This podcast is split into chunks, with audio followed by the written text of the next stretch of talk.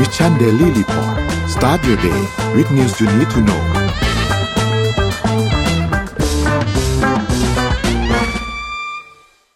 สวัสดีครับยินดีต้อนรับเข้าสู่ Mission Daily Report ประจำวันที่ 21 มิถุนายน 2566 นะครับ วันนี้คุณอยู่กับเรา 2 คนตอน7โมงถึง8โมงเช้า สวัสดีพี่อ้อมครับ สวัสดีค่ะ ครับ แล้วก็สวัสดีท่านผู้ฟังทุกๆ คนด้วยนะครับ ก็สวัสดี กลางสัปดาห์วันพุธนะครับ เดี๋ยววันนี้เราพาไปอัปเดตเรื่องราวต่างๆ กันนะครับ ว่าเป็นอย่างไรบ้างนะครับเดี๋ยวนนท์พาไปดูตัวเลขก่อนครับว่าเป็นยังไงครับ เริ่มต้นกันที่เซตบ้านเราครับ ติดลบ 1.24%ครับอยู่ที่ 1,537.59 นะครับ ถัดมาครับหุ้นต่างประเทศครับ เริ่มต้นที่ดาวโจนส์ครับติดลบ 0.50%ครับอยู่ที่ 34,126 นะครับ NASDAQ ครับไม่ได้ขยับเยอะมากครับอยู่ที่ 13,677 นะครับ NYSE ครับติดลบ 0.7%ครับอยู่ที่ 15,677 นะครับฟุตซี่100 ครับอยู่ที่ 7,569 ครับและหักเสงครับอยู่ที่ 19,607 ครับราคาน้ำมันดิบครับมีการปรับตัวลดลงมา 1-2%นะครับ WTI ครับอยู่ที่ 70.26 นะครับแล้วก็ Brent อยู่ที่ 75.20 นะครับ ส่วนราคาทองคำปรับตัวลดลงมา 0.72%ครับอยู่ที่ 1,936.39 นะครับและสุดท้ายครับบิตคอยครับบวกขึ้นมาประมาณ 3%ครับอยู่ที่ 27,390 นะครับอีเทเรียมอยู่ที่ 1,749 นะครับ b i n a n c e ครับอยู่ที่ 242 ครับ Solana 16.11 ครับแล้วก็ Bitcup Coin อยู่ที่ 1.36 ครับ นี่เป็นอัปเดตตัวเลขทั้งหมดครับพี่อ้อมพี่อ้อมพาไปดู Morning Talk หน่อยครับ ได้เลยค่ะ Morning Talk ของเราในวันนี้นะคะก็คือวิธีการรับมือกับความเครียดในที่ทำงานอ่าหลังๆมีคนชอบ how to วิธีการรับมือกับการทำงานนะไม่ว่าจะเป็น workplace toxic นะคะ หรือว่าวิธีการรับมือกับเจ้านาย แต่คราวนี้เราจะมีวิธีการรับมือกับความเครียดที่ทำงานยังไง อยากให้แต่ละคนลองแชร์มาด้วยค่ะ อย่าประมาณสักเจ็ดโมงห้าสิบแล้วกันนะนุ่นเนาะเดี๋ยวเราจะมาพูดคุยเรื่องนี้กันด้วย อะ ได้ครับ โอเค โอเค ฝากคอมเมนต์กันเข้ามานะครับ เรื่องนี้เดี๋ยวเราคุยกันช่วงท้ายรายการนะครับ พี่อ้อมพาไปลุยข่าวไหนก่อนดีครับพี่นี่อยากพามาข่าววันนี้ เพราะพี่ดีใจมากๆเลยก็คือมีน้องคนหนึ่งที่จริง ๆ เมื่อวานไหนหลายคนน่าจะเห็นเลยนะคะว่า เป็นลูกครึ่งไทยเมกันนะคะ อายุ 16 ปีเนี่ย แต่ได้รางวัลชนะเลิศเกี่ยวกับการค้นคว้าในเรื่องของงานวิจัยว่าเหตุใดคนเราถึงฆ่าตัวตายนะคะ แต่มาพูดเรื่องนี้เพราะชอบมากนะคะ น้องนาตาชา น้องนาตาชากุลวิวัฒนะคะลูกครึ่งลูกครึ่งไทยอเมริกันวัย 16 ปีนะคะกำลังศึกษาระดับชั้นมัธยมปลายในสหรัฐอเมริกานะคะแต่ความสามารถเกินอายุเนาะเพราะว่าได้สร้างผลงานวิจัยชั้นยอดเยี่ยมจนสามารถคว้ารางวัลชนะเลิศการประกวดโครงการวิจัย Regional International Science and Engineering Fair ได้สำเร็จนะคะพร้อมเงินรางวัลมูลค่ากว่า 50,000 เหรียญสหรัฐ หรือประมาณ1ล้าน7แสน4หมื่นบาทนั่นเองค่ะ กว่าจะได้งานวิจัยนี้เนี่ยสิ่งที่น้องนาตาชาเนี่ยได้ใช้เวลาค้นคว้าเกี่ยวกับข้อมูลเกี่ยวกับอะไรไหมเนื้อเยื่อสมองในห้องแลบมหาวิทยาลัยโคลัมเบียนะคะนานถึง 6 เดือน โดยน้องเนี่ยได้เปรียบเทียบตัวอย่างเนื้อเยื่อสมองของผู้เสียชีวิต จากการฆ่าตัวตายนะคะซึ่งบริจาคโดยญาติของพวกเขาเนี่ยประมาณ 10 ตัวอย่าง เปรียบเทียบกับเนื้อเยื่อสมองของผู้เสียชีวิตด้วยสาเหตุอื่น ๆ และพบว่าค่ะ เนื้อเยื่อสมองของผู้ที่เสียชีวิตจากการฆ่าตัวตาย มีสิ่งหนึ่งก็คือไซโตไคน์หรือเป็นกลุ่มโปรตีนขนาดเล็กที่อักเสบอยู่เป็นจำนวนมากนะคะ โดยทั่วไปแล้วเนี่ยไซโตไคน์เนี่ยอาจจะเกิดการอักเสบได้ตามปกติจากการตอบสนองต่อระบบภูมิคุ้มกันเชื้อโรคนะคะ แต่ร่างกายอะไม่สามารถปลดปล่อยไซโตไคน์ได้แม้ไม่มีภัยคุกคามค่ะ เช่น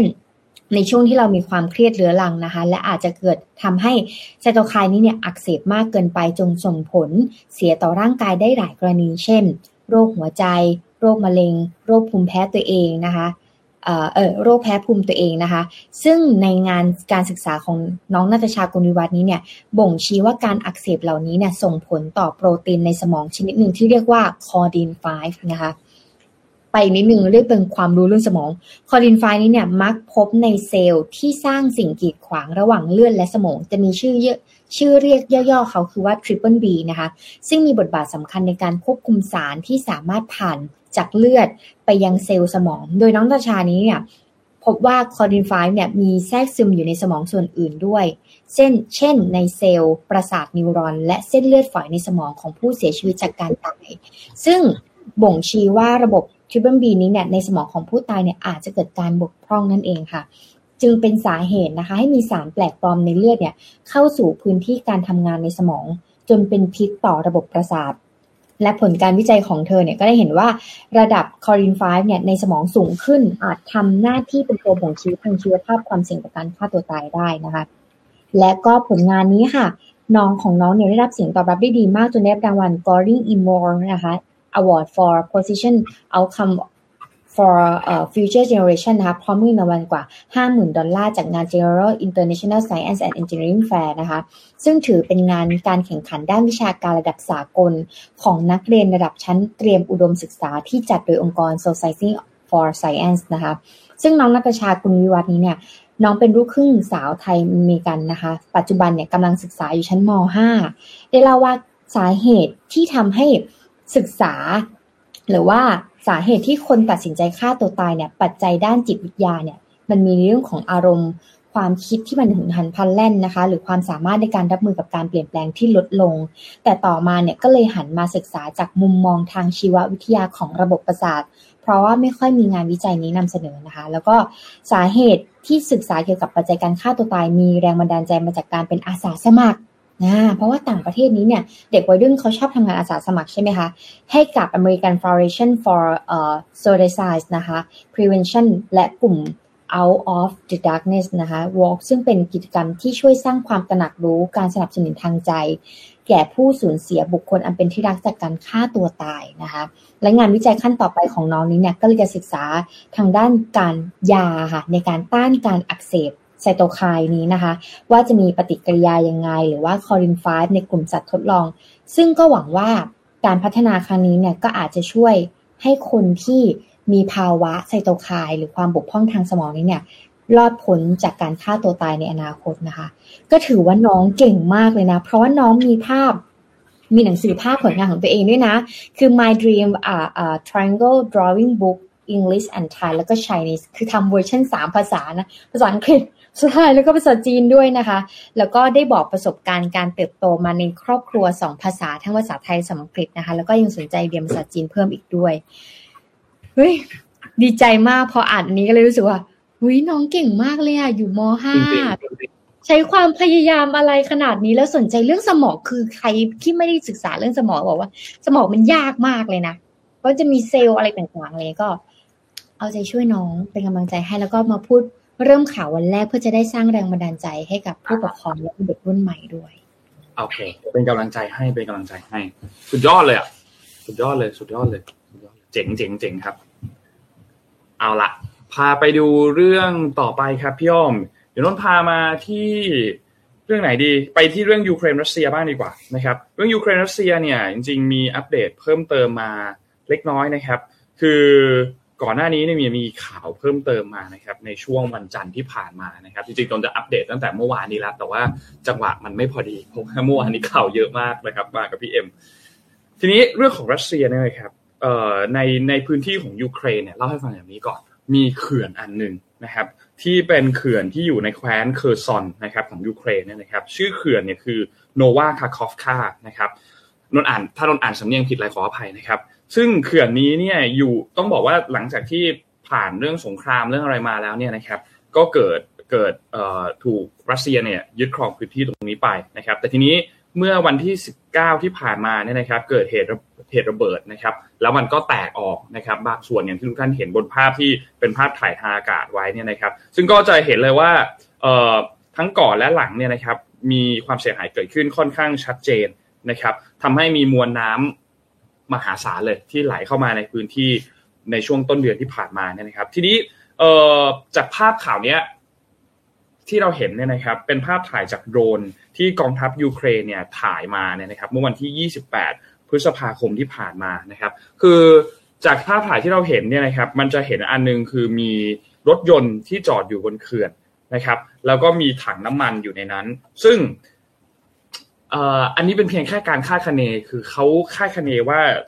มันมีรถยนต์อยู่ แล้วมีถังน้ำมันอยู่ แล้วมีระเบิดที่ติดอยู่บนฝาตรงนั้น แล้วก็มีสายเคเบิลที่พาดไป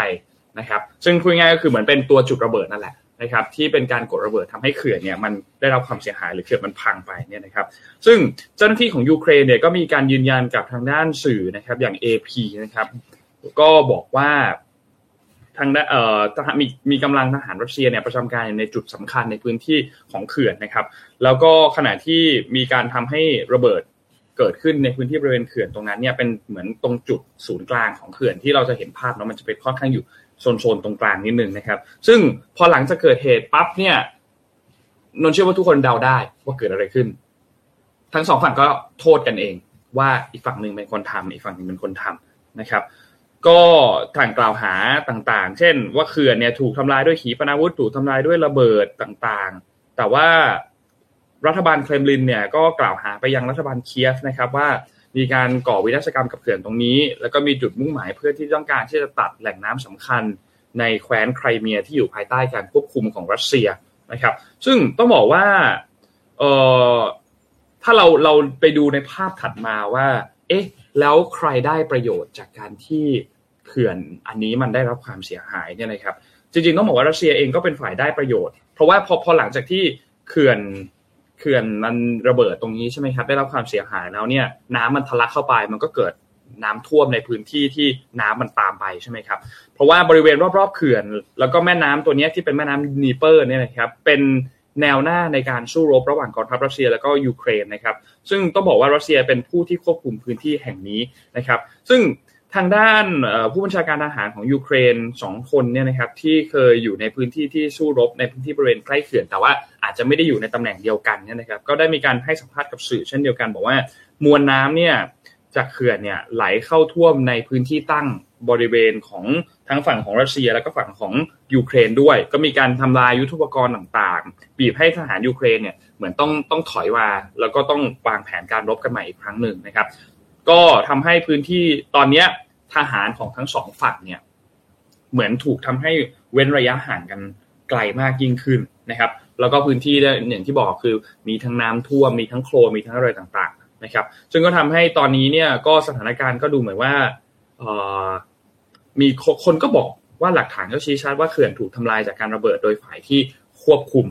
มันนะครับ เพราะฉะนั้นก็น่าติดตามครับว่าเรื่องนี้เนี่ยสุดท้ายแล้วจะพิสูจน์ได้ไหมว่าใครเป็นคนทำแต่น้องว่า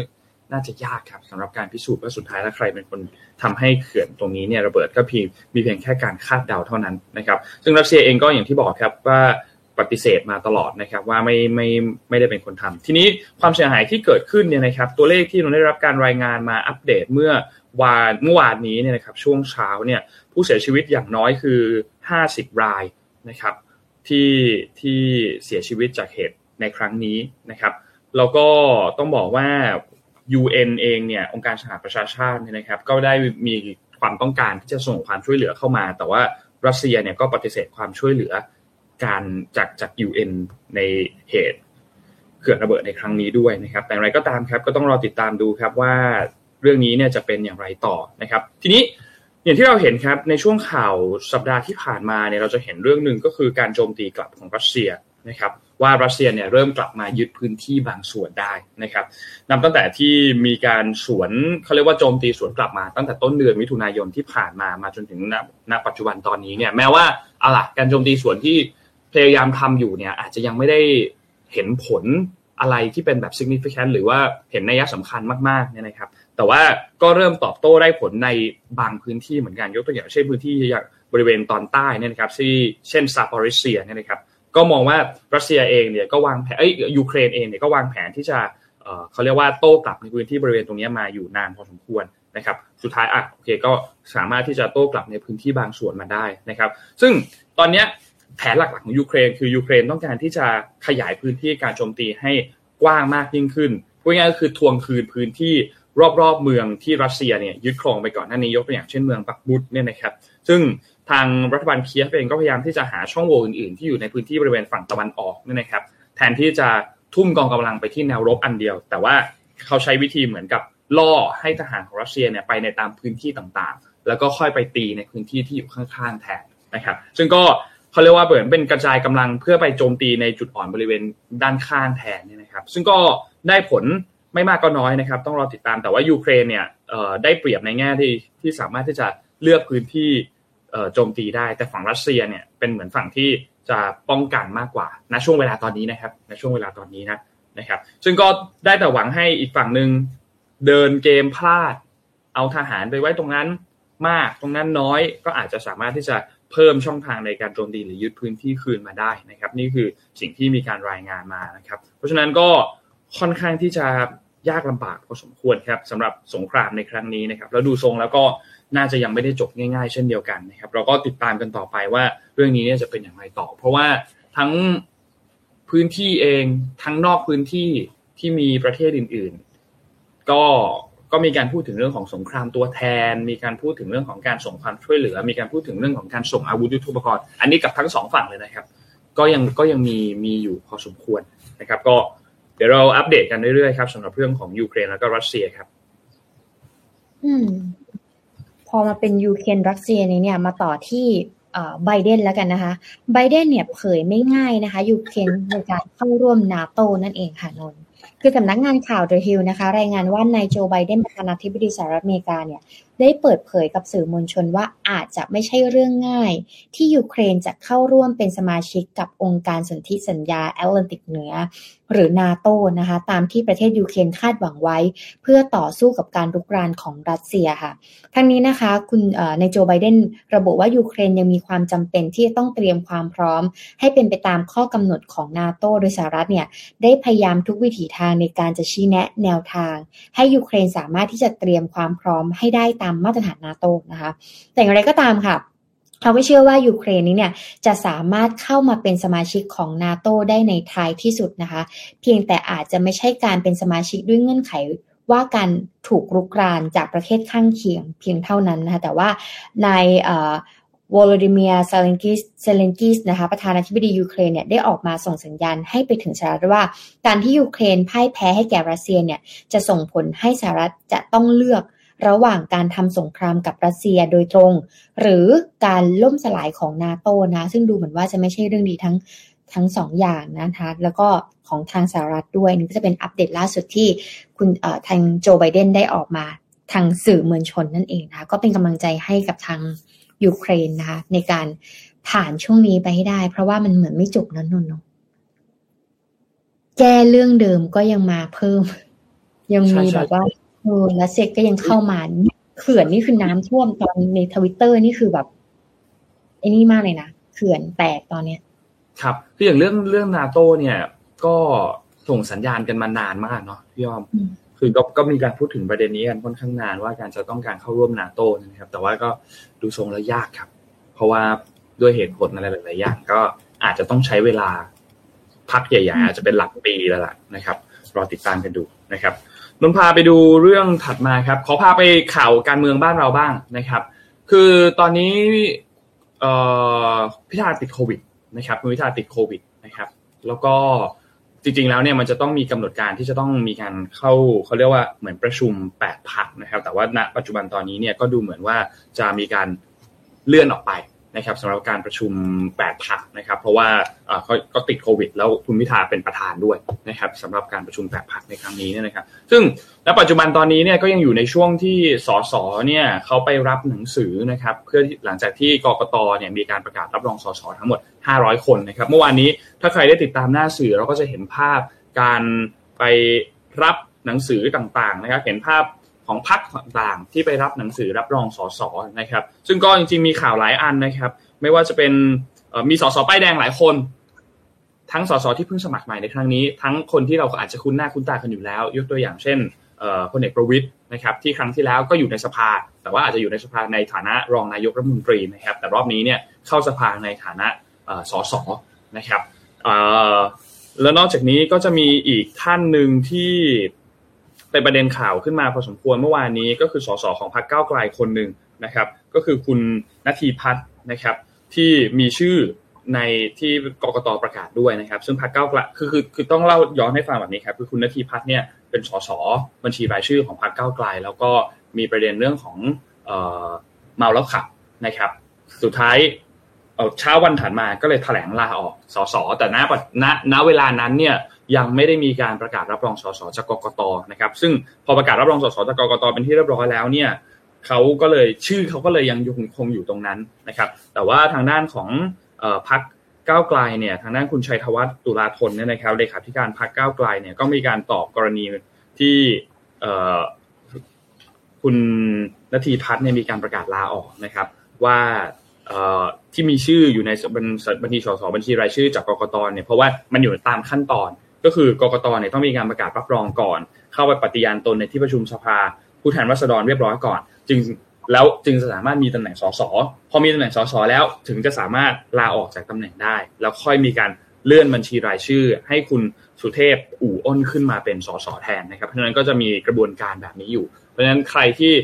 เมื่อวานนี้เห็นข่าวว่าเอ๊ะเขาเคยแถลงลาออกไปแล้ว แล้วทำไมถึงยังมีชื่ออยู่อันนี้ก็มีการแถลงออกมา เพื่อความชัดเจนที่มากขึ้นแล้ว นะครับ ทีนี้อีกเรื่องหนึ่งครับคือประเด็นเกี่ยวกับเรื่องของการประชุม 8 พักต่างๆนี่นะครับ ก็อย่างที่บอกครับว่าการเลื่อนประชุมในสัปดาห์นี้เนี่ยจะเลื่อนประชุมออกไปก่อนนะครับ แต่คาดว่าน่าจะหายทันการรายงานตัวสสที่สภาในวันที่ 27 มิถุนายนที่จะถึงนี้นะครับ เพราะว่าจะมีการรายงานนะครับ ซึ่งอย่างหลังจากที่อย่างที่บอกครับเขาคาดว่าน่าจะมีการเปิดประชุมสภากันเนี่ยใน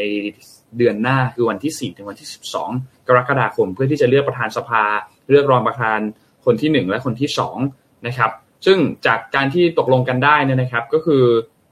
อันดับหนึ่งคือ หมายถึงว่าประธานสภาเนี่ยคือพรรคก้าวไกล รองประธานสภาสองคนคือพรรคเพื่อไทยนะครับ ซึ่งก็ตอนนี้ก็รอติดตามกันอีกทีหนึ่งว่าจะมีความชัดเจนเรื่องนี้ออกมาไหมแต่เหมือนกับว่าผู้บริหารของพรรคมีการพูดคุยกันแล้ว แล้วก็มีกระแสเรื่องนี้เนี่ยหลุดออกมาแล้วนะครับ มีการให้สัมภาษณ์ต่างๆ แล้ว นะครับ ก็เรื่องราวตอนนี้ต้องน่าติดตามครับว่าจะเป็นอย่างไรครับ แม้ว่าจะมีข่าวเพิ่มเติมออกมามีความชัดเจนมาบ้างนะครับ แต่สุดท้ายแล้วก็ยังต้องจับตาการประชุมพักร่วมรัฐบาลในวันที่ 26 มิถุนายนที่จะถึงนี้นะครับซึ่งวันที่ 26 เนี่ยก็จะเป็นวันจันทร์หน้านะครับซึ่งหลาย ๆ อย่างน่าจะชัดเจนมากขึ้นนะครับหลังจากที่เขาเลื่อนการประชุมไปเนาะตอนแรกจะเกิดขึ้นวันพรุ่งนี้เลย แต่ว่าติดโควิดก็เลื่อนออกไปก่อนนะครับก็น่าจะมีความชัดเจนที่เกิดขึ้นมา มากขึ้นนะครับ ก็ประชุม 26 27 รายงานตัวที่สภานะครับ เพราะฉะนั้นมีหลายอย่างที่ให้ติดตามกันพอสมควรครับ เราก็หวังว่าไทม์ไลน์การจัดตั้งนายกรัฐมนตรีเนี่ยน่าจะเกิดขึ้นภายในช่วงกลางเดือนหน้านะครับ จะเป็นวันที่ 14 15 แล้วแต่นะครับ เพื่อที่จะโหวตเลือกนายกรัฐมนตรีหลังจากนั้นก็จะค่อยมีการฟอรม.กันขึ้นมานะครับ ก็รอติดตามกันดูครับว่าสุดท้ายแล้วจะได้นายก เป็นใคร เพราะว่าณปัจจุบันตอนนี้เองก็ ก็ยังมีกระแสข่าวหลายแบบอยู่นะครับ คือนั่นแหละครับ ประเทศไทยมันเป็นอย่างนี้แหละครับ เพราะฉะนั้นมันมันมันต้องลุ้นไปจนถึงวินาทีสุดท้ายที่เขามีการโหวตกันเลยนั่นแหละทางนี้ทางนั้นก็อาจจะต้องรอดูวิธีการโหวตด้วยนะครับนนเล่าให้ฟังแบบนี้คือปกติเขาโหวตเขาโหวตกันทั้งสภาใช่ไหมครับมันก็จะมีการโหวตหลายแบบมากโหวตเรียงเรียงตามกอไก่อะ กอไก่ถึงฮอนฮูกอะชื่อใครขึ้นก่อนเขาจะเรียงการโหวตตามนั้นนะครับ ซึ่งก็จะรวมไปทั้งสวแล้วก็สสเลย แต่ก็มีคนพูดถึงอีกอันหนึ่งว่า อาจจะประธานสภาเองก็สามารถที่จะทำแบบนี้ได้คือ ให้สสโหวตเรียบร้อยก่อน แล้วให้ผลสสออกก่อน แล้วให้สวโหวตต่อเพื่อแยกกัน เพราะว่าเหมือนก็มีข่าวว่าสวเนี่ยต้องการที่จะทำตามมติเสียงของประชาชน แต่เขาก็ไม่รู้ว่าสสเนี่ยจะโหวตอะไร เพราะฉะนั้นก็ถ้าทำแบบนี้ สวก็จะเห็นคะแนนโหวตของสสก่อนนะครับก็อันนี้ก็เป็นวิธีการเหมือนกันว่าสุดท้ายแล้วจะโหวตกันแบบไหนนะครับ ซึ่งก็ต้องรอติดตามการเปิดประชุมสภากันอีกครั้งหนึ่งคาดว่าน่าจะนั่นแหละครับ ช่วงต้นเดือนหน้านะครับ หวังว่าจะไม่มีอะไรอีกนะหวังว่าจะไม่มีอะไรติดขัดอีกนะครับ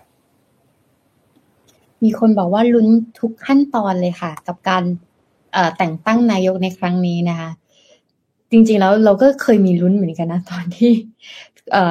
นายกคนคนปัจจุบันที่กำลังยังไม่ได้เปลี่ยนเปลี่ยนถ่ายเนี่ยเป็นโควิด ก็มีการลุ้นช่วงนั้นมันมีเยอะมาก เยอะเยอะเยอะตอนนี้เหมือนจะเบาลงเนาะเรื่องของโควิดเนาะไม่ไม่ได้ไม่ได้หนักแล้ว ใครที่ติดช่วงเนี่ยระลอกหลังๆ เนี้ยอาการเองก็ไม่ได้ไม่ได้เยอะเท่าช่วงแรก แล้วก็ถือว่าเป็นเรื่องที่ดีแหละครับก็ปรับปรับตัวกันค่อยๆอยู่กับมันไปครับ โควิด ต้องปรับตัวนะคะไหนๆก็มาเรื่องปรับตัวแล้วอยากพามาข่าวหนึ่งค่ะ ตอนนี้รถอีวีมันออกมาเยอะ อะแต่เราแต่ใครจะไปรู้แหละว่าห้าปีข้างหน้านี้เนี่ยแบตมันจะเสื่อมหรือเปล่า แล้วถ้ามันต้องเปลี่ยนแบตแล้วเราจะเอาแบตเตอรี่เหล่านี้ไปทำอะไร มันจะกลายเป็นขยะไหมอ่า แล้วมันสามารถเอาไปทำอะไรต่อได้ไหมเนี่ยค่ะล่าสุดค่ะสตาร์ทอัพนะคะ B2U Storage Solution นะคะ ได้นำแบตเตอรี่รถ EV ครับนนกลับมาใช้ใหม่สำหรับการทำโซลาเซลล์ครับ น่าสนใจนะ เพราะว่าการที่เราจะเอาแบตเตอรี่รถยนต์ของรถ EV นี้เนี่ยมาทำและสามารถทำเป็นโซลาเซลล์เป็นพลังงานเก็บ แสงอาทิตย์ได้เนี่ยมันจะทำให้พลังงานเนี่ยสามารถกลับมาใช้หมุนเวียนได้ และมีประสิทธิภาพมากขึ้นด้วย ช่วยลดการพึ่งพาเชื้อเพลิงฟอสซิล และสามารถลดขยะจากแบตเตอรี่ได้เป็นอย่างมาก ซึ่งเป็นปัญหาสำคัญเนื่องจากองค์ประกอบที่เป็นพิษในแบตเตอรี่นี้เนี่ยก็สามารถทำให้โลกร้อนได้เหมือนกันตอนนี้มีเดี๋ยวคนสนใจรถ EV ใช่ไหม แต่ใครจะไปรู้แล้วว่าอีกสิปีข้างหน้านี้เนี่ยแบตเตอรี่ถ้าเราไม่เอาไป reuse เนี่ย มันอาจจะเป็นขยะก็ได้นะ เออมันจะมีวิธีการรับมือเพราะว่ารถ EV มันก็จะถูกลงเรื่อยๆ ถูกไหมคะคราวนี้เนี่ยวิธีการเขาทำยังไงนะคะ B2U เนี่ยตระหนักถึงการใช้แบตเตอรี่นี้เนี่ยแล้วมาทำยังไงนะไอแบตเตอรี่จากรถยนต์เนี่ยมันจะมาพัฒนาต่อนะคะ ก็คือเขาก็ได้ใช้วิธีการในการที่จะนำมาใช้ใหม่เพื่อ ปรับโครงสร้างพื้นฐานของบริษัทนะคะ โดยการใช้อัลกอริทึมและซอฟต์แวร์ขั้นสูง เพื่อเพิ่มประสิทธิภาพ และการจัดการประสิทธิภาพของแบตเตอรี่ที่นำกลับมาใช้ใหม่ในการยืดอายุการใช้งาน และทำให้มีประสิทธิภาพมากขึ้นนะคะ การนำชุดแบตเตอรี่ EV นี้เนี่ยมาใช้ใหม่นะคะจะช่วยลดขยะอิเล็กทรอนิกส์ได้อย่างมาก และก่อให้เกิดเศรษฐกิจที่ยั่งยืนมากขึ้นนะคะ บริษัทใช้แบตเตอรี่จากบริษัท EV หลายแห่งรวมถึง Tesla ด้วย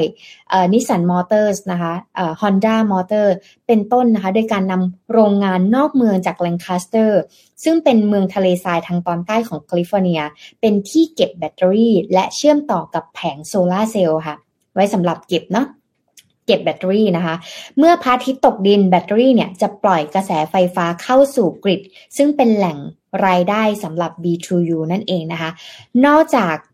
การที่เขาลดความสูญเสียการเสียประโยชน์ และสร้างความยั่งยืนกับธุรกิจรถ EV และแบตเตอรี่นี้แล้วเนี่ยการรวมชุดแบตเตอรี่ EV ที่เลิกใช้แล้วกับระบบพลังงานแสงอาทิตย์ จะยังช่วยสร้างโซลูชันในการจัดเก็บพลังงานที่คุ้มค่ามากที่สุดด้วย ช่วยลดค่าใช้จ่ายล่วงหน้าที่สูงของชุดแบตเตอรี่ใหม่ และทำให้ผู้บริโภคในวงกว้างนี้เนี่ยสามารถจะเข้าถึงพลังงานหมุนเวียนได้มากขึ้นด้วยค่ะนวัตกรรมของ B2U นะคะจะให้จะให้นาง การนำพลังงานแสงอาทิตย์เนี่ยมาใช้เพื่อปูทางในการสร้างการเท่าเทียมมากขึ้น ต้องบอกว่า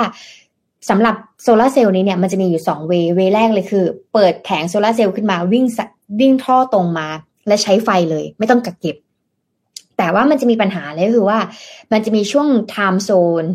ที่มันจะใช้ได้ เช่นอาจจะเป็น 11โมงเป็นต้นไปจนถึงบ่ายสามโมงเท่านั้นอะไรอย่างเงี้ยค่ะ เพราะว่าถ้าเราอยากจะให้แบบใช้กลางวันด้วยใช้กลางคืนด้วยอย่างมีประสิทธิภาพ เราจะต้องมีโรงกักเก็บพลังงานไฟฟ้านี่ค่ะ ซึ่งโรงกักเก็บอะแพงมาก แพงกว่าการติดตั้งโซลาเซลล์เขาก็เลยมีโซลูชันว่า เอ๊ะมันจะดีกว่าไหมไอตอนที่กักเก็บนี้เนี่ยทำโรงใดๆเนี่ยที่มันอลังการเนี่ยเปลี่ยนมาใช้แบตเตอรี่ที่มันเป็น reuse จากการใช้รถ EV แล้วนะคะ คราวนี้ชุดแบตเตอรี่ที่นำกลับมาใช้นี้เนี่ย มันก็เลยหนึ่งราคาถูกลงเพราะ reuse กลับมานะคะ สองสามารถใช้ในตอนกลางคืนหรือในใช้ใช้ในวันที่มีเมฆมากด้วยนะอ่านะคะ สิ่งนี้เนี่ยจะช่วยเพิ่มความเสถียรของกริดและเพิ่มการใช้ทรัพยากรหมุนเวียนให้ดียิ่งขึ้นนะคะ ก็ลองดูมันจะเป็นยังไง มันอาจจะถูกลงก็ได้นะ ไฟบ้านเราในอนาคตอะเนาะอืมอืมอืมอืมก็ไม่รู้เหมือนกัน แต่ก็น่าสนใจก็เป็นอีกอันหนึ่ง อาชีพที่ค่าตัวน่าจะหายากก็คือคนที่ซ่อมรถอีวีแล้วคนที่ติดตั้งแบตเตอรี่นี่แหละอ่าใช่ใช่ใช่ใช่ใช่เขาต้องปรับตัวกันยกใหญ่นะจริงๆเรื่องนี้เนี่ยเขาต้องมาเนี่ยอย่างพี่อ้อมจะติดตั้งโซลาเซลล์นี้เนี่ยสมมติว่าอยู่ที่พัทยาอะไม่อยู่ที่สมมติอยู่พัทยาใช่ไหมคะจะต้องมีทีมโซลาเซลล์บริษัทสมมติว่าประมาณห้าบริษัทเขาต้องมาพัทยานะเขาต้องมา survey พื้นที่นะกว่าเราจะเลือกแต่ละเจ้าเข้ามาใช่ไหมคะดังนั้นเนี่ย แต่ละคนที่มาเป็นเด็กจบใหม่ เป็น technician เป็นอะไรเงี้ยมา survey อะมาไม่ต่ำกว่าห้าหกคนนะ แต่ก็ยังเป็นเด็กจบใหม่อยู่ ดังนั้นเราก็เลยมองว่าในอนาคตอาชีพที่แบบติดตั้งสายเทคนิคเชียลสายซ่อมอะไรเงี้ยมา เพราะเป็นสิ่งที่ AI ทำไม่ได้ Chat GPT ไม่สามารถจะติดตั้งให้เราได้ ก็จริงก็จริงก็จริงนั่นแหละครับสำคัญเออเคยเห็นโฆษณาอันหนึ่งปะมันแหมไม่ได้เซฟรูปเก็บไว้ไม่งั้นอยากจะส่งให้ดูคือมันก็ มันเป็นโฆษณาสร้างตึกมันมันเป็นแบบว่า คือบ้านเราเวลาจะสร้างตึกหรือสร้างบ้านสร้างอะไรอะเขาก็จะเขาเรียกว่าห่อผ้าสีเขียวใช่ไหมครับ เพื่อป้องกันของของเพื่อป้องกันฝุ่น ป้องกันนู่นนี่อะไรอย่างเงี้ย หรือว่าแบบต้องการที่จะปิดไม่ให้เห็นข้างในแล้วก็แล้วแต่แต่มันก็จะมีกระบวนการของมันอยู่ใช่ไหมครับ ทีนี้เขาก็ทำเป็นป้ายโฆษณาอยู่ข้างนอก แล้วก็เขียนประมาณว่า เป็นโฆษณาของบริษัทก่อสร้างบริษัทหนึ่งนะแต่เขียนประมาณว่าแบบ เออ Chat GPT สร้างสร้างบ้านให้หน่อยอะไรประมาณเนี้ย แล้วเราก็แบบพอเราอ่านแล้วเราก็ เออ มันยังสร้างบ้านไม่ได้หมายถึงว่า Chat GPT มันยังสร้างบ้านไม่ได้ เพราะฉะนั้นมันก็ยังมีงานที่ยังไม่ได้ถูก disrupt ด้วยเหมือนกันอะไรเงี้ยก็เป็นอีกอันหนึ่งที่แบบเออเห็นแล้วก็เออเออเจ๋งดีเข้าเข้าใจคิดดีสำหรับคนที่คิดโฆษณาอันนี้อะไรเงี้ยก็ก็ชอบครับชอบชอบชอบก็เลยเออเอามาเล่าให้ฟังไม่ไม่แน่ใจว่าเห็นที่ไหนอะแต่เป็นของแบบต่างประเทศอะแต่จำไม่ได้แล้วว่าภาพแต่ เดี๋ยวถ้าเออถ้าถ้าถ้าเห็นอะถ้าเห็นเห็นอีกทีนึงจะพยายามเซฟกลับมาแล้วเอามาเปิดให้ดูกันอีกทีหนึ่งนะครับ พาไปดูเรื่องถัดมาครับ ไปดูเรื่องนี้กันดีกว่าคือตอนนี้มีมีการกระตุ้นเศรษฐกิจกันในหลายๆพื้นที่นะครับนนยกพาไปยกตัวอย่างดูที่จีนนิดหนึ่งนะครับ ที่จีนเนี่ยธนาคารกลางจีนเนี่ยนะครับ หลังจากที่เมื่อสัปดาห์ที่แล้วก็มีการปรับเรื่องของอัตราดอกเบี้ยมาใช่ไหมครับ ล่าสุดสัปดาห์นี้ก็มีการเดินหน้ากระตุ้นเศรษฐกิจกันต่ออีกระลอกหนึ่งเหมือนกันนะครับ มีการปรับ ลดอัตราดอกเบี้ย เงินกู้ลูกหนี้ชั้นดี หรือว่า loan prime rate เนี่ยนะครับเป็นครั้งแรกในรอบ 10 เดือนนะครับ มีการปรับลดดอกเบี้ย LPR หรือว่า loan prime rate เนี่ยนะครับประเภท 1 ปี ซึ่งก็ถูกใช้อ้างอิงสำหรับสินเชื่อครัวเรือน แล้วก็ธุรกิจทั่วไปลงเนี่ยนะครับ 0.10%นะครับพูดง่ายๆก็คือไปสู่ระดับ 3.55%นะครับแล้วก็ปรับแบบของ 5 ปีด้วยนะครับลงขนาดเดียวกันครับ 0.10%นะครับทำให้ไปสู่ระดับ 4.20%นะครับ ซึ่งการปรับลดดอกเบี้ยในครั้งนี้เนี่ยนะครับก็เป็นความพยายามในการที่ต้องการจะผ่อนคลายตัวนโยบายทางการเงินอย่างต่อเนื่องของที่จีนนั่นเองนะครับซึ่งก่อนหน้านี้เนี่ยเราจะเห็นทางด้านธนาคารกลางของจีนเนี่ยมีการใช้มาตรการมีการใช้นโยบายทางการเงินอื่น ๆ แล้วนะครับไม่ว่าจะเป็นการปรับลดอัตราดอกเบี้ยการดำรงเงินสำรองหรือว่า reserve requirement ratio นะครับ RRR นี่นะครับสำหรับธนาคารพาณิชย์ แล้วก็มีการปรับลดอัตราดอกเบี้ย reverse repurchase rate นะครับระยะ 7 วันก็ปรับไปแล้วเช่นเดียวกันนะครับ ซึ่งพอเราเห็นการปรับนโยบายผ่อนคลายตัวนโยบายทางการเงินแบบนี้อย่างต่อเนื่องของทางด้านธนาคารกลางของจีนเนี่ยนะครับ ซึ่งก็น่าจะหนีไม่พ้นสาเหตุเนี่ยมาจากเรื่องของตัวเลขทางเศรษฐกิจต่างๆ ที่เพิ่งออกมาในเดือนพฤษภาคมเนี่ย ไม่ค่อยดีนะครับ ยอดยอดขายปลีกเนี่ยนะครับ ขยายตัวได้ต่ำกว่าที่คาดการไว้พอสมควรนะครับ ยอดการผลิตภาคอุตสาหกรรม ก็เพิ่มขึ้นมาเนี่ยต่ำกว่าที่คาดการไว้เช่นเดียวกันนะครับ นอกจากนี้ครับอัตราการว่างงานในประเทศจีนเองสำหรับคนที่อยู่ในวัยเด็กๆเนี่ย 16-24 ปีเนี่ยนะครับ ก็พุ่งสูงขึ้นเหมือนกันนะครับ เพราะฉะนั้นตัวเลขหลาย ๆ อย่างที่ ออกมาของจีนเนี่ยไม่ค่อยดี เพราะฉะนั้นก็เลยต้องมีการออกมาตรการต่างๆนะครับทางด้านธนาคารทั้งธนาคารพาณิชย์สถาบันทางการเงินต่างๆเนี่ยนะครับ ก็มีการออกมาปรับลดตัวเลขการคาดการ GDP ของจีนภายในปีนี้ลงไปด้วยนะครับ ซึ่งก็ปรับลดกันไปพอสมควรครับหลาย ๆ เจ้าก็ปรับลดกันไปประมาณ 0.5%อะไรเงี้ยนะครับ จากเดิมที่ยกตัวอย่างนะครับ อย่าง JP Morgan เนี่ยนะครับ ปรับลดจากเดิมเนี่ยเขาคาดการไว้ที่ 5.9 ก็ปรับลดไปเหลือ 5.50 นะครับ หลายๆเจ้าก็จะปรับประมาณนี้นะครับ 0.4 ถึง 0.5 ที่ปรับลดลงมานะครับ0.5เปอร์เซ็นต์นะครับ เพราะฉะนั้นก็อย่างที่บอกครับดัชนีวัดตัวเลขทางเศรษฐกิจต่างๆ ของจีนเนี่ยเขาคาดการไว้ว่ามันจะดีกว่านี้ แต่ตัวเลขมันออกมาต่ำกว่าที่คาดการไว้นะครับ ซึ่งก็มีหลายอย่างครับ ไม่ว่าจะเป็นเรื่องของโมเมนตัมที่ตอนช่วงที่จีนเปิดประเทศใหม่ ๆ ตอนนั้นเนี่ยหลายๆคนก็คาดการณ์นะวิเคราะห์กันพอสมควรว่า เศรษฐกิจของจีนน่าจะดีตัวกลับขึ้นมาค่อนข้างเยอะ แต่ดูเหมือนว่าจะไม่ได้ไม่ได้ดีมากสักเท่าไหร่นะครับ เพราะว่ามีจริงๆต้องบอกว่านอกจากปัญหาเรื่องของการปิดเมืองของที่จีนแล้วเนี่ยก็ยังมีปัญหาอื่นๆที่ซุกซ่อนอยู่นะครับไม่ว่าจะเป็นปัญหาอสังหาริมทรัพย์ที่กินระยะเวลามานานมากๆแล้วนะครับ การเข้าเข้าสู่สังคม ผู้สูงวัยนะครับ แล้วก็หนี้สินของรัฐบาลท้องถิ่นในหลาย ๆ พื้นที่นะครับ แล้วก็ยังมีปัญหาเกี่ยวกับเรื่องของ geopolitics ด้วย ทั้งประเด็นเรื่องของไต้หวันเอง ประเด็นเรื่องของจีนกับสหรัฐด้วยนะครับ ก็ทำให้ตัวเลขอะไรหลาย ๆ อย่างเนี่ยอาจจะไม่ได้เป็นไปตามที่วางแผนไว้หรือว่าคาดการณ์กันไว้นะครับ อีกจุดหนึ่งครับที่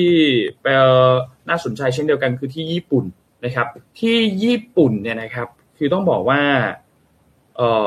ตัวเลขต่างๆ เนี่ย เอาเอาเอาแค่เรื่องค่าเงินก่อนแล้วนะเรื่องค่าเงินเนี่ยเงินเยนเนี่ยอ่อนลงอีกแล้วนะครับ แล้วตามสถิติที่เขาวัดกันมาเนี่ยอ่อนค่าที่สุดในรอบ 26 ปีเลยนะครับ ซึ่ง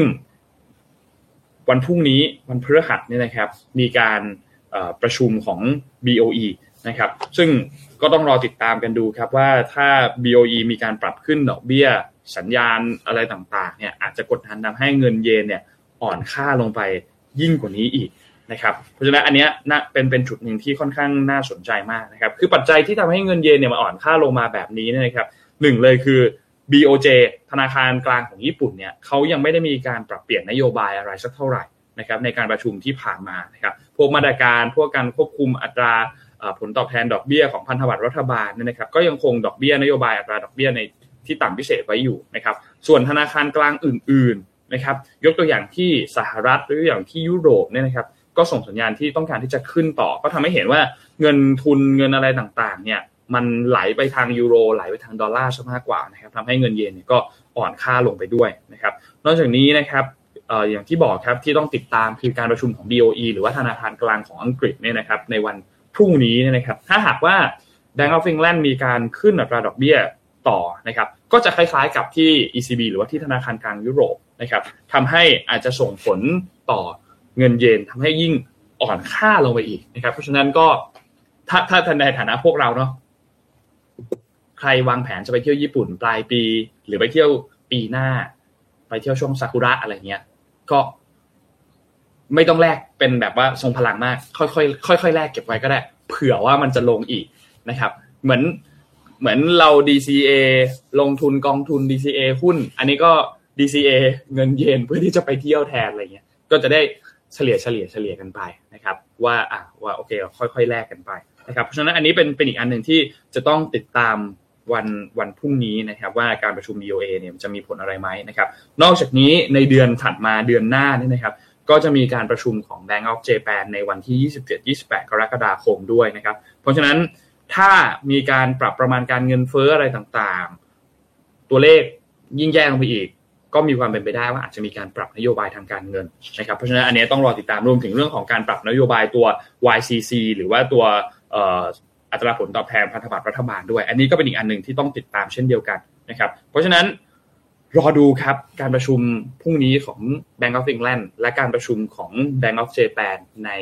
เดือนหน้านะครับ ช่วงปลายปลายเดือนหน้านะครับ น่าจะมีอะไรที่ต้องติดตามกันพอสมควรเหมือนกัน เพราะฉะนั้นก็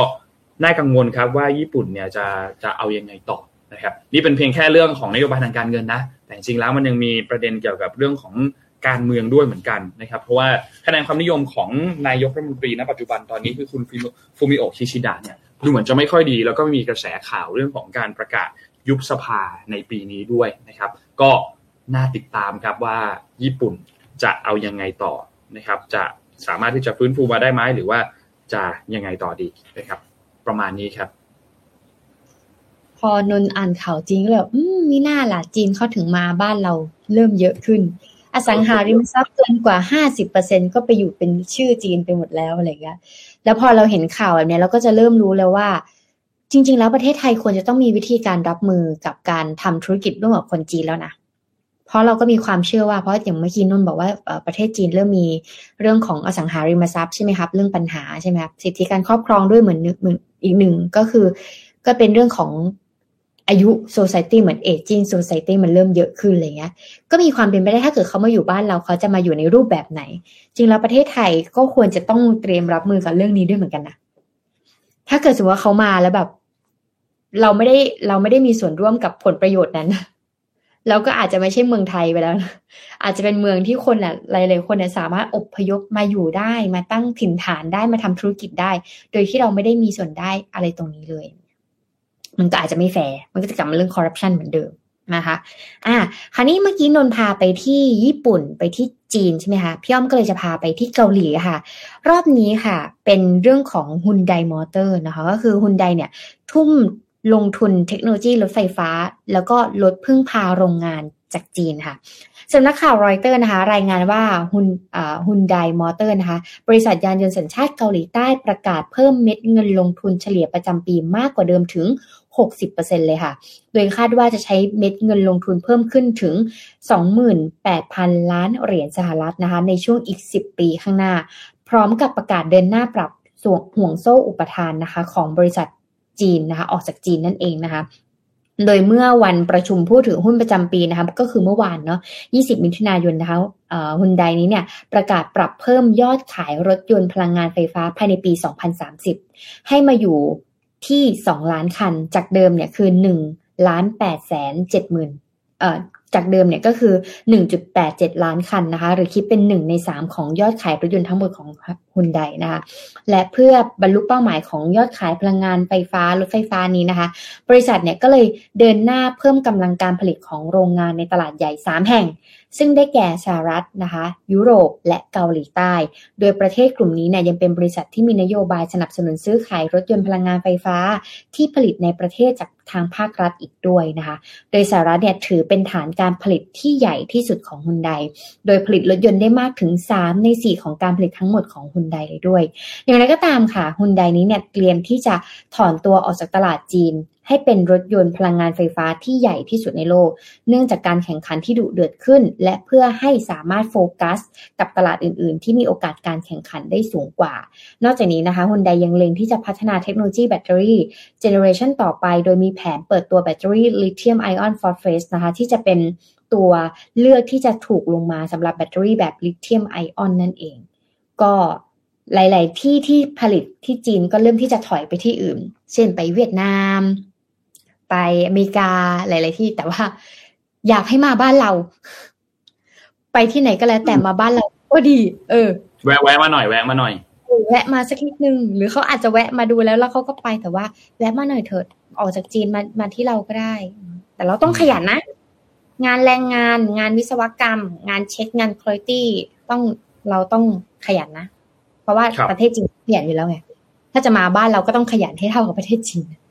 ก็จริงก็จริงก็จริง พาไปดูเรื่องถัดมาครับพี่อ้อมพี่อ้อมเห็นข่าวเอ่อทัวร์ไททานิกหรือยังครับ ยังเลยเล่าให้ฟังหน่อย โอเค คือเดี๋ยวนนนนจะเล่าเหตุการณ์ให้ฟังก่อนนะว่ามันเกิดอะไรขึ้น แล้วเดี๋ยวจะอัปเดตแบบล่าสุดด้วย เพราะว่าเอ่อทาง BBC ของต่างประเทศเนี่ยเขามีทำแบบเหมือนเป็นสกู๊ปข่าว ไลฟ์อัปเดตว่าตอนนี้ณปัจจุบันการค้นหาเป็นอย่างไรบ้างแล้วเนี่ยนะครับ คือเหตุการณ์ที่เกิดขึ้นเนี่ยคือ คือเรื่องไททานิกเรารู้เราเราเคยดูหนังกันเนาะมันเป็นเหตุการณ์จริงที่เกิดขึ้นที่มีเรือล่มใช่ไหมครับมีคนเสียชีวิตมากมาย แล้วก็เหตุการณ์ผ่านไปหลักร้อยปีแล้วใช่ไหมครับมีการทำหนังมีนู่นมีนี่ออกมานะครับ แล้วทีนี้สิ่งที่เกิดขึ้นก็คือ ตอนเนี้ยปกติเนี่ย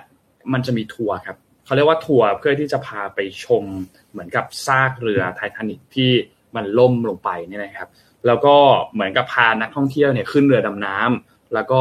เหมือนพาดำลงไปที่ก้นมหาสมุทรเพื่อที่จะไปชมเเขาเรียกว่าซากเรือไททานิกนี่นะครับ ทีนี้การไปการไปทัวร์เนี่ย คือต้องบอกว่าคือราคาราคามันอะ ราคามันก็ก็แพงอะราคาเป็นแบบหลักล้านอะไรอย่างเงี้ยนะครับ แต่ว่ามันมันเป็นทัวร์หลายอย่างนะ อันนี้เป็นอันนี้เป็นหนึ่งในโปรแกรมแล้วกัน เป็นหนึ่งในโปรแกรมที่เข้าไปทัวร์นะครับ ซึ่งการไปทัวร์ในครั้งนี้เนี่ยนะครับมีคนเข้าไปด้วยเนี่ยรู้สึกว่าจะมีห้าคนนะครับ แต่ปรากฏว่าเรือลำนี้เนี่ยขาดการติดต่อกับลูกเรือของเรือดำน้ำไททันนะครับ ซึ่งทำให้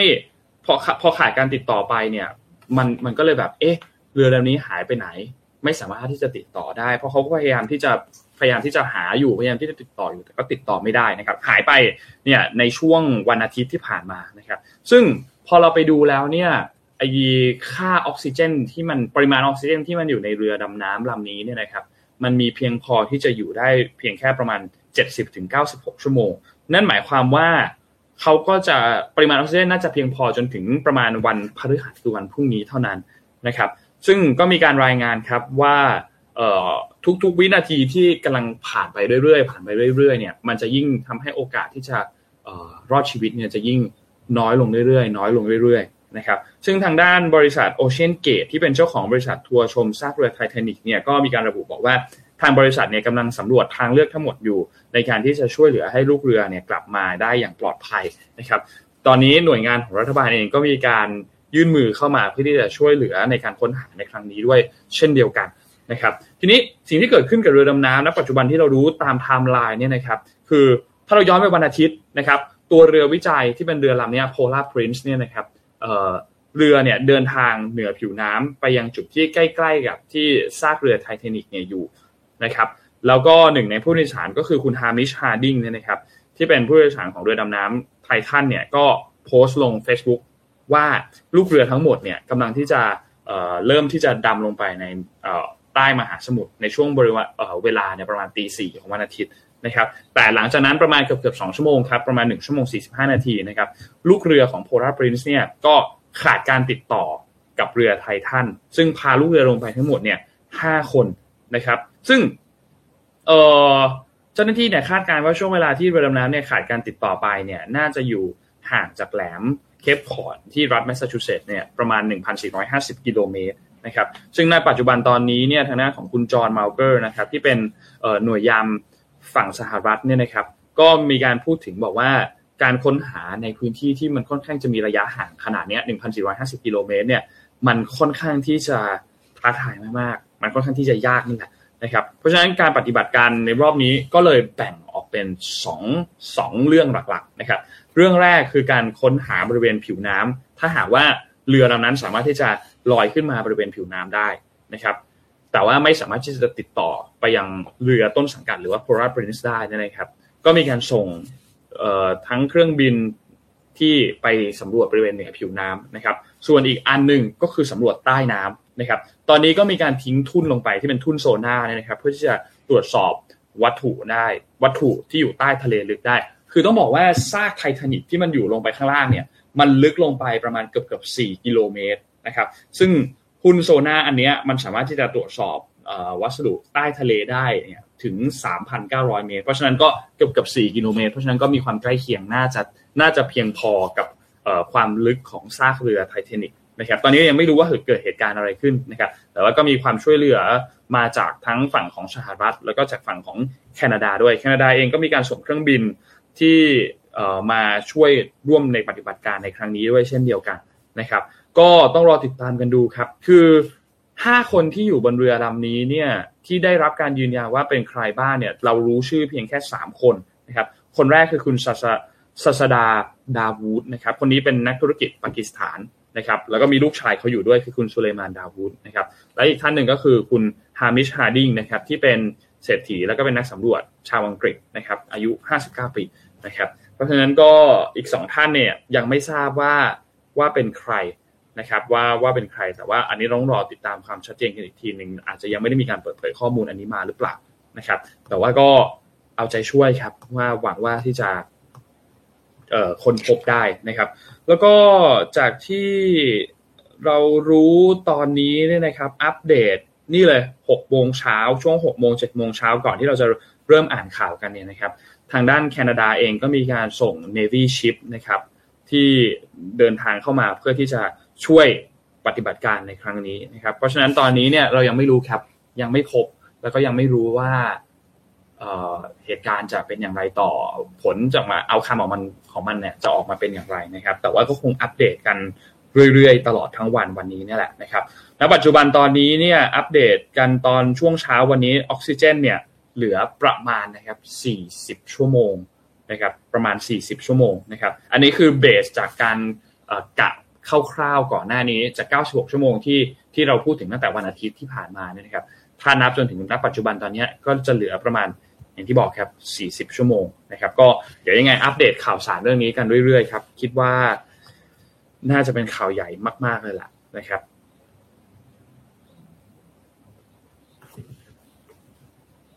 มันอยู่ในทะเลลึกเนาะใช่ใช่ใช่แล้วยังไม่รู้ว่าอยู่ตรงไหนด้วย ใช่แล้วเรือมันใหญ่มากนะแทนอีกอะแล้วมันอยู่ในทะเลลึกลงไปอะคิดว่าน่าจะอยู่แถวนั้นแหละ แต่ว่าแค่จะต้องขับออกมาแล้วหาทางออกให้เจอเป็นกำลังใจให้แล้วก็ขอให้ขอให้ออกได้ภายในสี่สิบชั่วโมงนี้ ครับเพราะว่าอันตรายมากนะคะอะโอเค เรากลับมามอร์นิ่งทอเพราะเราเจ็ดโมงห้าสิบนาทีแล้ว อ่า แต่รอบนี้น่าจะมีคนตั้งใจฟังข่าว มีพิมพ์มาบ้างเล็กน้อยนะคะ วิธีการรับมือกับความเครียดในที่ทำงานทำอย่างไรไร่ไร่ในเสียงเอ็โคมาให้นะคะ มีพี่บอกว่าเออบอกว่าวิธีการรับมือกับความเครียดที่ทำงาน คือซื้อข้าวเหนียวหมูปิ้งมากินกับชานมไข่มุก กดสั่งเลยใช่ อยากกินเลยอะเดี๋ยววันนี้เราจะสั่งชานมไข่มุกมากิน นนท์เห็นภาพในโซเชียลมีเดียไหมที่ชานมไข่มุกอะมันใหญ่เท่ากำปั้นนี่เนี่ยไข่มุกอะไข่มุกยังมีไม่แก้วไม่เห็นมาที่พี่ส่งให้พี่เจอมาคือแบบว่า มันจะมีแก้วชานมไข่มุกใช่ไหมคะทุกคน แต่ไข่มุกเนี่ยคือลูกบอกเป้งก็คือกะว่ากินเดือนนี้อิ่มจนถึงสามเดือนข้างหน้าเลย จุใจไปเลยนะเขาไม่ได้เรียกว่าชานมไข่มุกเขาเรียกว่าไข่มุกนำชานม ใช่ครับไข่มุกแล้วก็มีชานมนิดหน่อยนะครับเออเนี่ยเป็นแบบเป็นเหมือนแบบเหมือนน้ำซอสน้ำจิ้มเฉยๆนะครับ แต่อะอืมหลักๆไข่มุกใช่ครับนนท์ไม่ได้หิวครับนนท์ไม่ได้เครียดอะไรเลยครับ แค่อยากกินเฉยๆครับล่าสุดกินที่แบบเฉยเรื่องหมูปิ้งก็คือกดสั่งหมูปิ้งไปแล้วนะคะ แล้วก็มีบอกว่าสมัยทำงานออฟฟิศเนี่ยเวลาเครียดๆจะพยายามแยกตัวออกมานะคะ โดยการพาตัวเองอะไปที่สงบจิตสงบใจนะคะ ในห้องน้ำชั้นอื่น ๆ หรือไปเมาส์กับเพื่อน อันนี้ก็ช่วยได้เหมือนกันนะครับบางคนบอกว่าวันนี้ได้ไม่ได้รับมือความเครียดในที่ทำงานค่ะ รับมือกับความเศร้าในที่ทำงานมากกว่า เพราะว่าเพื่อนร่วมงานเพิ่งเสียชีวิตไปจากภาวะสมองตายจากอุบัติเหตุนะขอแสดงความเสียใจด้วยนะคะๆต้องเสียใจด้วยนะครับเป็นกำลังใช่ไหมใจให้ครับเลี้ยงแมวมีฝั่งข้อมูลนนเลี้ยงแมว กลับมาบ้านจะได้มีใจฟู มีแรงไปรับศึกในที่ทำงาน แต่สำหรับอ้อมแล้วได้ยินเสียงไหม เลี้ยงหมากลับมาบ้านเหมือนออกศึก ครับผมเหมือนทำสงคราม บ้านพัง อันนี้อันนี้อันนี้ได้สองได้สองความคิดกลับมาแล้วมันดีใจที่เรากลับมา มันมันมาอ้อนๆก็โอเค เราก็ไม่เหนื่อยนะแต่ถ้ากลับมาแล้วมันแบบหงุดหงิดว่าเฮ้ยไปไหนมาทำไมทำไมเพิ่งกลับมา แล้วมันจะคือวิ่งวิ่งอันนั้นก็จะเหนื่อยหน่อยนะครับหรือมีกลิ่นแบบแมวตัวอื่น กินสัตว์อื่นนะว่าจะดีดนะเขาจะโมโหใช่ไหม ออกกำลังกายความเครียดอ่าและเป็นและเครียดเป็นวันๆนะคะปกติแล้วทำงานยุ่งเต็มวัน แต่ว่าจนไม่มีเวลาเครียดอะอันนี้ดี ถ้าเครียดจะต้องนอกเวลางาน มันจะมีช่วงหนึ่งที่บางทีพี่อาจจะแบบว่าไปหานักจิตบำบัดใช่ไหมมีช่วงหนึ่งที่ทำการบำบัดใช่ไหมแต่ว่าตั้งแต่แบบยุ่งอะนนท์มันไม่มีเวลา ดิ่งแหละ เหมือนแบบมันไม่มีเวลาเลย โอ้ยมันยุ่งประชุมมันแน่นมาก เวลาจะนอยไม่มีเลยค่ะหมออะหมออะโอเค เลิศเพราะฉะนั้นคุณอย่าอย่าว่างนะอย่างของพี่อ้อมบอกว่าเครียดในที่ทำงานนี่นะเมื่อก่อนน่ะหลับ แต่เดี๋ยวนี้มันหลับไม่ได้ เพราะว่าบางทีสมองมันจะเล่น สิ่งที่เราทำคือฟังธรรมะครับฟังเปิดช่องติ๊กตอกฟังธรรมะไปคลิปสั้น ๆ ปล่อยวาง จะช่วยได้ ก็อันนี้ก็ช่วยได้เหมือนกันของนนท์คือ คือ นอนครับหลักๆนะที่ถ้ามันเครียดมากมันต้องนอน เพราะว่ามันไม่เออเนี่ยนนท์นนท์ชอบคอมเมนต์อันนี้มากของสมมูเนี่ย นอนเท่านั้นที่ knock everything ก็จริงครับ knock knock everything จริงครับ ถ้าไม่นอนนี่ช่วยไม่ได้ไม่ไหวจริงก็ได้อันนั้นน่ะนนท์ว่าสำหรับนนท์นะช่วยได้เยอะ ถ้าเป็นเรื่องนอนนะอืมแล้วก็นอนก็ได้กินก็ได้ ไปพักสงบจิตสงบใจฟังเพลงก็ได้นะคะ วิธีการพวกนี้มันก็จะช่วยแบบฮิวใจเราในวันที่เราเครียด หรือบางทีเราเล่นนอนนะนอนไปเลยจริงๆตื่นมาอีเป็กอันนหนึงคนก็ใหม่คือพยายามแบบแยกตัวออกมา คือถ้ามันเครียดมากๆก็แยกแยกตัวออกมาก่อนพยายามแบบว่าไปหาที่นั่งคนเดียวหรือว่าลงไปนั่งทำงานร้านกาแฟแทนอะไรอย่างเงี้ย อันนั้นก็จะช่วยได้เหมือนกัน เพราะว่าบางทีบางทีเราเครียดๆแล้ว ถ้ายิ่งมีอะไรมาแบบ เข้าหูฟุบฟุบฟุบฟุบอีกมันจะยิ่งแบบปวดหัวเข้าไปอีกก็ แยกตัวเองออกมาสักสักแป๊บหนึ่งให้มันแบบว่าหาจังหวะหาอะไรให้ตัวเองนิดนึงให้ตั้งหลักได้ แล้วค่อยกลับเข้าไปใหม่อ่ามีพี่คนหนึงบอกว่าดีมากเลยค่ะ ก็คืออาจจะแยกว่าเครียดจากอะไรจากงานหรือจากหัวหน้า เพราะว่าต้องหาสาเหตุก่อนเนอะแล้วก็ถ้าเหตุเนี่ย แก้ที่แก้ที่เหตุเช่น ถ้างานหนักอาจจะต้องปรึกษาเพื่อนพี่หรือหัวหน้า อันนี้แชร์ในมุมอ้อมสักนิดหนึ่งก็คือของอ้อมเนี่ยจะต้องโน้ตไว้เลยว่า ทั้งนักงานแต่ละคนอะถ้าเขาความเครียดอะเขาจะมีวิธีการเอามันออกยังไงอย่างของนนใช่ไหมเราก็จะรู้เลยว่าชอบนอนใช่สมมูลคือกินหมูปิ้งอย่างพี่อ้อมมาชอบฟังธรรมะใช่ไหมเวลาที่เขาเครียดเนี่ยพี่ก็จะให้สเปซเขาไปทำเรื่องนั้นเลย อย่างน้องทีมงานบางคนชอบเตะบอลเครียดพี่ วิธีการแก้เครียดของผมคือเตะบอลไปเลย ออกจากเวลางานกว่าเร็วกว่าปกติแต่ว่าเลิกงานห้าโมงเออหกโมงใช่ไหมไปเลย พี่ให้เลยห้าโมงครึ่งไปเลยห้าโมงไปเตะบอล ซึ่งทุกคนในบริษัทเนี่ยจะต้องรู้ว่าวิธีการคลายเครียดของแต่ละคนคือยังไงนะเพื่อจะได้ไม่ต้องเอะอะอืมเพื่อจะได้ไม่ต้องเอะอะ หรือเวลาออกไปก็ออกไปพร้อมกันไปเลยเนี่ยจัดการของตัวเองไปเลยวิธีการเหล่านี้มันก็จะทำให้พนักงานในองค์กรรู้สึกว่ามันไม่ได้กดดันมากเกินไป และมันก็มีพื้นที่ที่เขาจะจะจัดการความเครียดเราเองได้ ครับอืมเครียดอะไรก็ได้แต่ว่าอย่างนี้มีงานทำก็โอเคเออ น่าจะนั่นเองแม่เนี่ยนะคราวนี้ก่อนที่จะไปพี่ย่อมมีข่าวมาประชาสัมพันธ์จริงๆไม่ได้ข่าวประชาสัมพันธ์จะบอกว่านนท์นนท์มีบัตร CTC หรือยังมีแล้วเพราะว่านนท์ต้องไปด้วยไปเป็น moderator หนึ่งหนึ่ง sessionเออเพราะฉะนั้นเนี่ย ถ้าใครยังไม่มีนะคะเดี๋ยวพรุ่งนี้เราจะได้ไปเจอกัน เพราะว่าเรามีวันพรุ่งนี้คือพฤหัสศุกร์เสาร์ใช่ไหมซึ่งอ้อมก็จะไปทั้งสามวัน ก็คือจะเดิน เตาะแตะเตาะแตะอยู่แถวนั้นนะถ้าเจอเจอกันก็ทักทายได้นะคะ เพราะว่าใครที่ยังไม่มีบัตรนะคะ ต้องรีบแล้วนะ เพราะซื้อบัตรราคาพิเศษได้ถึงแค่วันนี้เท่านั้นนะคะ ซึ่งอ้อมจ่ายไปแล้วราคาสองพันกว่าบาท ไม่ใช่ไม่ใช่บัตรราคาพิเศษโดนไปแล้ว ลืมทำไมอ่านข่าวทำไมเราไม่ซื้อตอนเราอ่านข่าวล่ะทำไมเราไปซื้อตอนอื่น ซื้อตอนงงๆนะเอ่อหรือว่าถ้าเกิดใครเนี่ยแบบอะฉันจะไปซื้อหน้างานก็ต้องซื้อราคาเต็มเท่านั้นนะคะ ถ้าใครพลาดเนี่ยจะบอกว่าน่าเสียดายมากๆเพราะว่างานนี้สามวันเนาะ สามวันมีทั้ง work ทั้งอะไรต่างๆ คือมันแน่น ไม่อยากจะบอกว่าตารางที่ได้มาเขาไม่ตารางแบบ PDF ด้วยนะล็อกล็อกล็อกวาดไปเนี่ย มันเป็นเรื่องเทรนด์เกี่ยวกับปีหน้าก็คือปี 2024 เครื่องมือ marketing หรือ MarTech ที่น่าสนใจนะคะ และเรื่องเล่าจากตัวตึง ในแวดวงธุรกิจที่ไม่เคยเปิดเผยที่ไหนมาก่อนนะวันก่อนพี่เอ็มก็บอกเลยนะว่า เราจะเล่าเรื่องที่เราไม่เคยพูดมาก่อนในงานนี้นะคะซึ่งงานนี้เนี่ยเป็นงาน เทศกาลอัปเดตความรู้แห่งปีนะคะ ซึ่งมี speaker มากถึง 120 คนทำโปสเตอร์ยังไงให้สามารถอัด speaker อัด speaker เข้าไปได้ในโปสเตอร์เดียวนะคะ และเป็นงานที่รวมทั้ง3 conference ไว้ในงานเดียวด้วย คัดมาทุกเทรนด์เจาะทุก insight ทางเรื่องการตลาดบริหารคนธุรกิจสร้างสรรค์นะคะ สนุกไปกับความรู้และ enjoy ได้กับอีกกิจกรรมมากมายแล้วก็เวิร์กช็อปภายในงานด้วยสำหรับใครที่ยังไม่มีบัตรกดลิงก์สมมูล เดี๋ยวสมมูลจะปัก ลิงก์ไว้นะคะ แล้วก็ถ้าบอกเจ้านาย เจ้านายผมเครียดมากเลย ผมต้องการ inspiration ไปเบิกเงินบริษัทไปงานนี้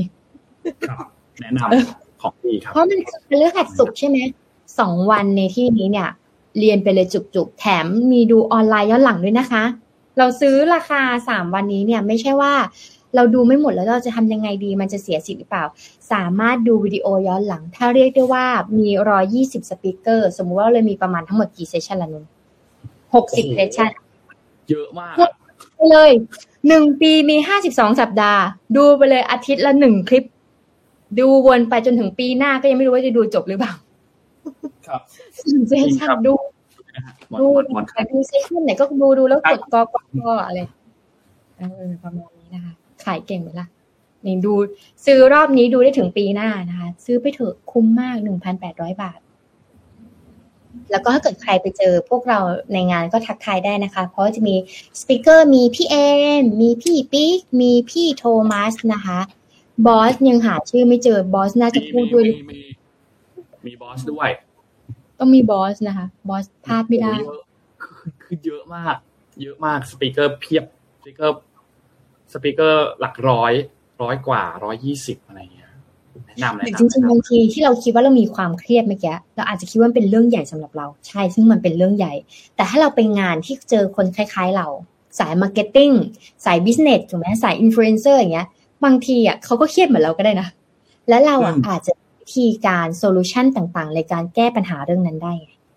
อ่า บางทีเราต้องอาจเราอาจจะต้องไปเจอคนคล้ายๆ เราบ้าง ซึ่งในโลกแห่งความจริงเวลาที่เราเจอคนคล้ายๆกันก็คือเจอใน Facebook ใช่ไหมชอบภาพเหมือนกันชอบวิดีโอเหมือนกันชอบคุยกันใช่ปะแต่นี่มันคือการเจอคนที่คล้าย ๆ กันที่เราอาจจะไม่รู้จักก็ได้แต่เนี่ยลองไปในงานนี้นะคะ เพื่อไปพบปะสังสรรค์คนคล้าย ๆ กับเรา พร้อมวิธีการโซลูชันต่างๆด้วยดูย้อนหลังได้หกเดือนเลยนะ ดูย้อนหลังได้หกเดือนเลยหกเดือนเลยนะครับย้อนหลังดูไม่นานากอ๋อแล้วที่สำคัญที่สำคัญที่สุด คือเขามีแอปพลิเคชันแอ ปพลิเคชันคือตามตรงเลยชื่อชื่อตรงๆเลยคือ CTC สองศูนย์สองสามเข้าไปโหลดได้ ซึ่งไอแอปพลิเคชันอันเนี้ยมันดีมาก เพราะว่าพอพอคุณเข้าไปเนี่ยนนท์อยากจะโชว์ให้ดูนิดนึง คือสมมติว่าเห็นไหมเนี่ยอะพอเข้าเข้าไปเนี่ย มันจะสามารถที่จะเข้าไปเลือก session ได้ ซึ่งมันก็จะมีวันให้เลือกเลยเนี่ย แต่ละวันว่าเนี่ยอะเนี่ยเนี่ยวันที่ day หนึ่ง day สอง day สาม day สี่ซึ่งเขาจัดพฤหัสศุกร์เสาร์ใช่ไหมครับ แล้วคุณก็จะเลือกได้ว่าแต่ละ stage แต่ละเวทีหรือว่าเวิร์กช็อปเนี่ย คุณต้องการที่จะเข้าไปที่เข้าไปดูตรงไหนบ้าง แล้วเสร็จปุ๊บมันจะไปที่ตรงช่องที่มันเขียนว่า my agenda ซึ่งในช่อง my agenda ตรงช่องนี้มันก็จะไปเหมือนกับที่คุณ bookmark พวก session ต่างๆเอาไว้ว่าว่าคุณต้องการที่จะไปดูอันนั้นไปดูอันนี้อะคุณก็จะไปตามตรงนั้นได้ ซึ่งมันก็จะค่อยๆเลือกได้แล้วว่า อะจบห้องนี้เราไปห้องไหนต่อ เพราะว่า ทุกเซสชันเนี่ยจะใช้เวลา 45 นาที นั่นหมายความว่าคุณจะมีเวลาประมาณ 15 นาที เพื่อที่จะเปลี่ยนห้องอะพูดง่ายๆนะครับ เพราะฉะนั้นก็ลองดูกันครับ แล้วมันดีมากเลยนะเขาจะได้เห็นสปีกเกอร์ด้วยว่าเป็นใคร เขาทำอะไรแบบไหนอะไรอย่างเงี้ย แล้วแบบเอาไลน์คร่าวๆอะ มันเจ๋งมากเลย เดินกันสนุก กินข้าวให้เรียบร้อย แล้วก็ฝึกเดิน แน่นอนน่าจะถึงเกินหมื่นเก้าใช่คือธีมของเขาก็คือพฤหัสวันพฤหัสเนี่ยมันจะเป็น marketing ใช่ไหมครับ วันศุกร์เนี่ยจะเป็นธีม people แล้วก็วันเสาร์เนี่ยก็จะเป็นธีม creative talk นะครับ เพราะฉะนั้นมันจัดสามวันสามธีมเลยนะครับ ใครที่สนใจอันไหน ก็ไปจับจอง session กันไว้ เล็งๆกันไว้ว่าจะไปอันไหนบ้าง อันไหนดูไม่ทันก็ดูย้อนหลังได้ ดูย้อนหลังหกเดือน ข้ามปีเลยนะหกเดือนนี้ก็คือตอนนี้อ๋อนี่นี่นี่นี่นี่นี่อันนี้คือภาพแอดที่นนพูดถึงเมื่อกี้ เนี่ยที่เป็นแอดแบบว่าเอ่อ ก่อสร้างอะ แล้วก็บอกว่าให้ Chat GPT สร้างตึกนี้ให้เสร็จหน่อยอะไรเงี้ย แล้วก็บอกว่าเนี่ย your your skill are irreplaceable ก็คือแบบงานของครูมันยังแบบถูกแทนไม่ได้อะไรเงี้ย เออ อันนี้ก็เจ๋งดีเป็นเป็นแอดที่เห็นแล้วว่าเออเออเออเข้าใจคิดดีอะไรเงี้ย มัน impact มากเลยนะใช่ใช่มันแบบว่าแค่เล่าแค่ภาพแค่นี้มันทำให้แบบเออจริงอะ มัน impact แล้วคนคิดเก่งมากเลยอะเก่งจริงเจ๋งมาก marketing เก่งมาก ซึ่งเราจะสามารถเก็บ ได้ ถ้าเราไปในงานนี้อะขายอีกแล้วครับผมอ่า เรียบร้อย โอเคให้เขาร่วมงานอะน่าจะประมาณนี้ครับ ฝากงาน CTC ด้วยนะพรุ่งนี้เจอกันแล้ว